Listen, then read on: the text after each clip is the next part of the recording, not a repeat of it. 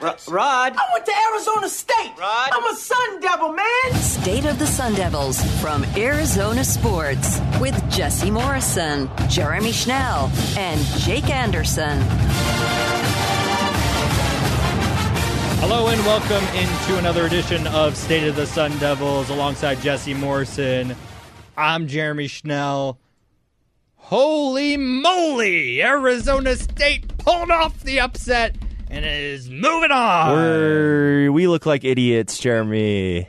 well, why, Jesse? Because Tell everyone why. I mostly look like an idiot. You had kind of a good take last night that doesn't really carry over uh, to being a bad take today. But I said that ASU should not shoot threes at all today for the most part. They should take like 8 to 10 in the game. They took, what is this, 32 threes. And they were 14 of 32, which is 43.8%. That is uh, more than their field goal percentage on the day, which was 39%. So, yes, do not listen to what I have to say, ASU, because obviously I was wrong.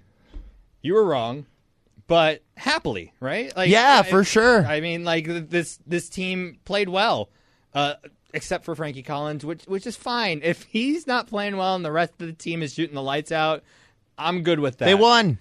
We've waited too long, and we've only been doing this for a minute so far. But we've waited too long without talking about Des Cambridge Jr. Twenty-seven points, career high, career high. Oh, seven rebounds. He was six of 12 from three, 10 of 21 from the field. He had himself a game. This was, I know he hit such a great shot against U of A a couple weeks ago. It was a miracle. We called it the miracle at McKale. You can call it the McKale Mary, whatever you want to say it was, but this was his game. This was the best game he has played as a Sun Devil when they needed it the most. And as of now, as Dave Pasch mentioned on the broadcast, this mo- this performance by ASU and specifically what Des Cambridge did in this game that helped ASU win has ASU as one of the last four teams into the NCAA tournament. So Where tomorrow, does that put them, Jesse? In their second hometown, Dayton, Ohio. Dayton, Ohio. Yeah. We love ourselves, Dayton, Ohio. Yeah. So, uh, but again, just unbelievable from Dez. It's just, it, you know, a lot of this game was a, a lot of what we had have seen from ASU this year, where it's like, no, no, no, yes, yes, yes, yes. Six So, for 12 from three. ASU Yeah. shot 43% from three. yeah, Night and day from what we saw yesterday in the past uh, three games before that. yeah, Um, or I guess two games before that. Yeah. Including yesterday. well, Oregon. State, yeah, Yeah. So, um, Oregon State they didn't play well. They correct. just won. Uh, shot 39% from the field overall. Um, DJ Horne had 16 points. He didn't shoot the ball particularly well, but he went to the line 10 times, made eight of Eight those. of them, yeah, and that was huge because throws. as a whole, the team itself did not shoot well from the free throw line. Sixty-one percent from the free throw line for the team, but DJ, you know, he he when he needed to came in and made those free throws, which was huge. But again, like I said, it's one of those games from ASU where you know you, you n- didn't necessarily love the shot selection, but they went in and it, you know it it was really fun to watch. It was it was not like yesterday where you were like not having fun watching the game. This was a fun game to watch, Jeremy. I had a great time watching this game uh, with you and uh, some of our friends at, at a bar in My Phoenix. Goodness.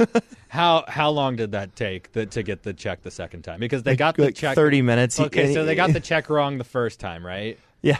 And They got those checks wrong the second time, Well, but, yeah, but- we were just like done with 30 minutes after that, Yeah, we just left dude was just holding the waiter was just holding our checks for like 30 minutes. yeah our checks in his hands talking to somebody else while we were I got a three dollar bill, and I had food too. That you got that, that was your total at the end. Yeah, three dollars. Yeah, so I, I had to Venmo our friend, or hand some cash to him. But anyway. Wild, wild. ASU only uh, forced 14 turnovers today, which is good. Their defense was all over the place. Shout out to USC because there was a defensive possession where ASU was swinging the ball. We were talking about how it looked like a Spurs offense where they were just kept swinging the ball. And Yeah. USC's defense was able to hold tough. And it wasn't for lack of trying throughout the whole game because USC was right in ASU's faces. It- the shots were just falling today. Yeah, and I do want to point out that like while it was a lot of no no no no no yes yes yes yes yes, a lot of the shots that they took were better than we've seen. Would you agree? Came within some of the flow of an offense. Yes, yes, I would agree, and I that was that was brought to attention mostly by Devil's Digest on Twitter to me. I, I think that what we have to see uh, tonight now against uh, against Arizona is which a whole other animal we're about to talk about. We need to see Tonight, more. yeah, that's right. We need to see more of the pick and roll with the bigs and for them to get involved. Yeah. that, those shots aren't going to continue to fall. Um, I, obviously Warren Washington didn't have his best game of the year. Didn't love the rotations tonight. Um, I thought that Duke should have played a lot more. Um, Gaffney, I'm still just not that high on as a player. Um, and he played the most minutes off the bench. I like Neal as their sixth man. That's just my opinion. And then Washington, yeah, he was 0 for 4 from the field, but he did have a team high eight rebounds. He was good on defense. Yeah, it was good on defense. Um, um, not a he lot had two of blocks. not a lot of second chance uh, efforts. Uh, only eight offensive boards for uh, USC. Yeah, so I just you know I think that I, I would like to see him play more in the 35 range than the 28 range. He wasn't in foul trouble. You know, I'd like to see Gaffney play in more of the 10 15 range. That's just my opinion. But, you know, they do, they did want to make sure they were rested. They're trying to play four games in four days. So I do understand this a little bit. Tomorrow or today, I guess, uh, I think you you now don't care about resting your players. Like Oh, you've got just you've got to win. out. You got to win because I don't really think now with Lunardi having them as last four in, a win against U of A solidifies their their tournament hopes. and, And- they could get a first round, and they could get Yeah. a bye. Into the Yeah, maybe if they beat them. So tomorrow, I mean, today is the game to win. If they get blown out on Saturday, that's honestly fine. The defense has to play exactly how they played tonight because Ballo was sensational uh, against uh, Stanford uh, uh, tonight in their in their victory. He had 24 points. Um, if they're going to be able to make it into that Pac-12 tournament final, they're going to need to stop the two-headed monster of Ballo and Tubelis. Um, and I know you're not too high on Gaffney, but he's going to have to play a lot of minutes. Today. I think it's ten to fifteen. like he needs to. Eh, I, I don't think I don't think he does. It, like Roll with the starters. Roll with the starters. right, but then it's the And prob- Jamiya. Roll with the starters and problem Jamiya. It's the problem that they ran into in the regular season against U of A. Devan Cambridge and Warren Washington get into foul trouble, and then you got to dip into the bench a little bit, Well, and you can't play small ball against this team. let's hope they do not get in foul trouble. Try to not get in foul trouble. Keep the hands up. The ref, uh, credit to the refs today. Let them play, Let them play for sure. There were honestly there were but there were 45 foul calls, but it just didn't seem like it. but like it, it- there were there were so many like ticky tack fouls that could have been called like backcourt Yeah, for sure. Um, they, there could have been more fouls called. There was a lot of fouls called, but there could have been more. like on rebounding fouls like they weren't called as much Yeah. as i thought they could have been over the back was called a couple times um, reach in fouls i remember toward the end of the first half uh, uh, when uh, desmond cambridge was guarding uh, i think it was ellis at the top of the key and he just a little overextended too much they were they called that but that wasn't called really the rest of the game they really just let the players play like hand check and stuff like that Another thing I wanted to point out from this game uh, against USC is that ASU really held Drew Peterson Yes. to not his best game. Two of 12 from the field, two of five from three. Two of five from three is pretty good, but 0 for 7 from two point range, just nine points. That is not that is uncharacteristic for him. two games in a row he's been poor against ASU. Yeah, and and all, another thing. He thing had nine points against ASU in the last game, and he was three of ten. Another thing that, that I noticed as is that they really weren't like trying to launch threes over his outstretched arms. Like that was not something that I saw. Somehow they got him out of the switches. I think. Yeah, like so- they, they got the right matchups, and they were able to shoot over the other smaller guys. Yeah, so um, Um, I'm just I'm that that to me was a key to stop him because I I think I mean USC might have more talented players, but I think he's kind of the key that he's a fifth year senior who's played like 30 games, started 30 games like every year of his college career. Yeah. So he's somebody to me that is kind of the key to this USC team, and the way they stopped him tonight, it was huge uh, to in this game. we gotta uh, preview this uh, U of A game, uh, Territorial Cup. Uh, uh, three Number thir- three, yeah. third time that they're playing each other this season. U of A, a close matchup between them and Stanford, but pulled away in the end. Won by eleven today, Mm-hmm. yesterday. Now, um, again, I, I, I'll, I'll mention Ballo had twenty four points only six rebounds, but that's because Tubelis had eight rebounds, so they kind of shared the bulk of that, along with Larsson, who comes off the bench. He, he had seven. So, I mean, if you're going to win this game, you're going to have to out rebound U of A, not let them get the offensive boards with the two headed monster that they have with Ballo and Tubelis, but also. Or at least not, not out rebound, I don't think, but like it needs to be like a 38 34. 38 35. It's got to be close. They've got to get they've got to be competitive in the rebounding margin. You cannot you you cannot go stretches without scoring t- today against U of A. Yeah. You can't you can't do the 4 minute stretch without Mm-mm. scoring. Um, I think toward the end of the game besides that Desmond Cambridge Jr. dunk, they had just one field goal in the last 4 minutes of the game uh, that that just can't happen against U of A. They'll take Yeah. advantage of that. for sure Um, Kerr Kriisa only one point. His one point was a left-handed free throw. I don't know if you saw that. no Yeah. did not see that What do you think about that?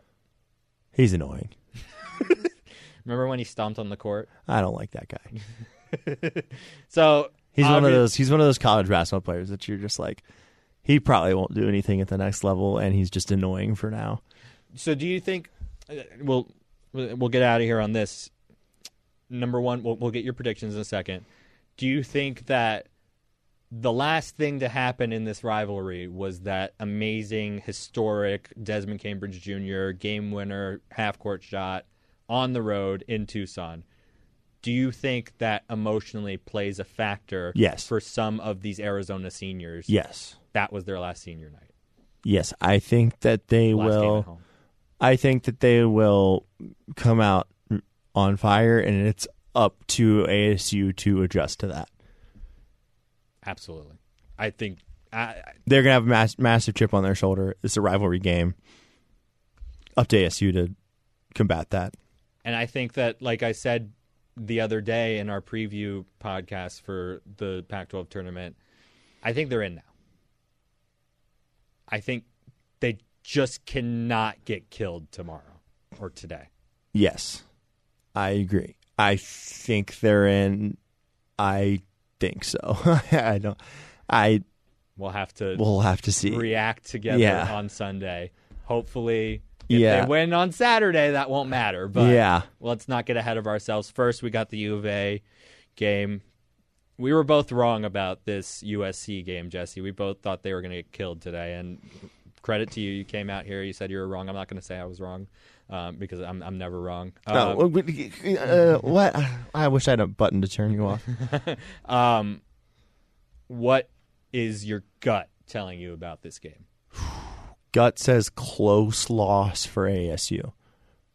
Just because of the way the last game ended, but a part of me does think that this might be like ASU's team of destiny Oh, run no, don't say that.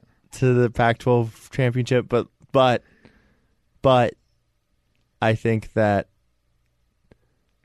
ASU loses close tomorrow. It's going to be like 73-71. So they got the Desmond Cambridge Jr. game against USC, right?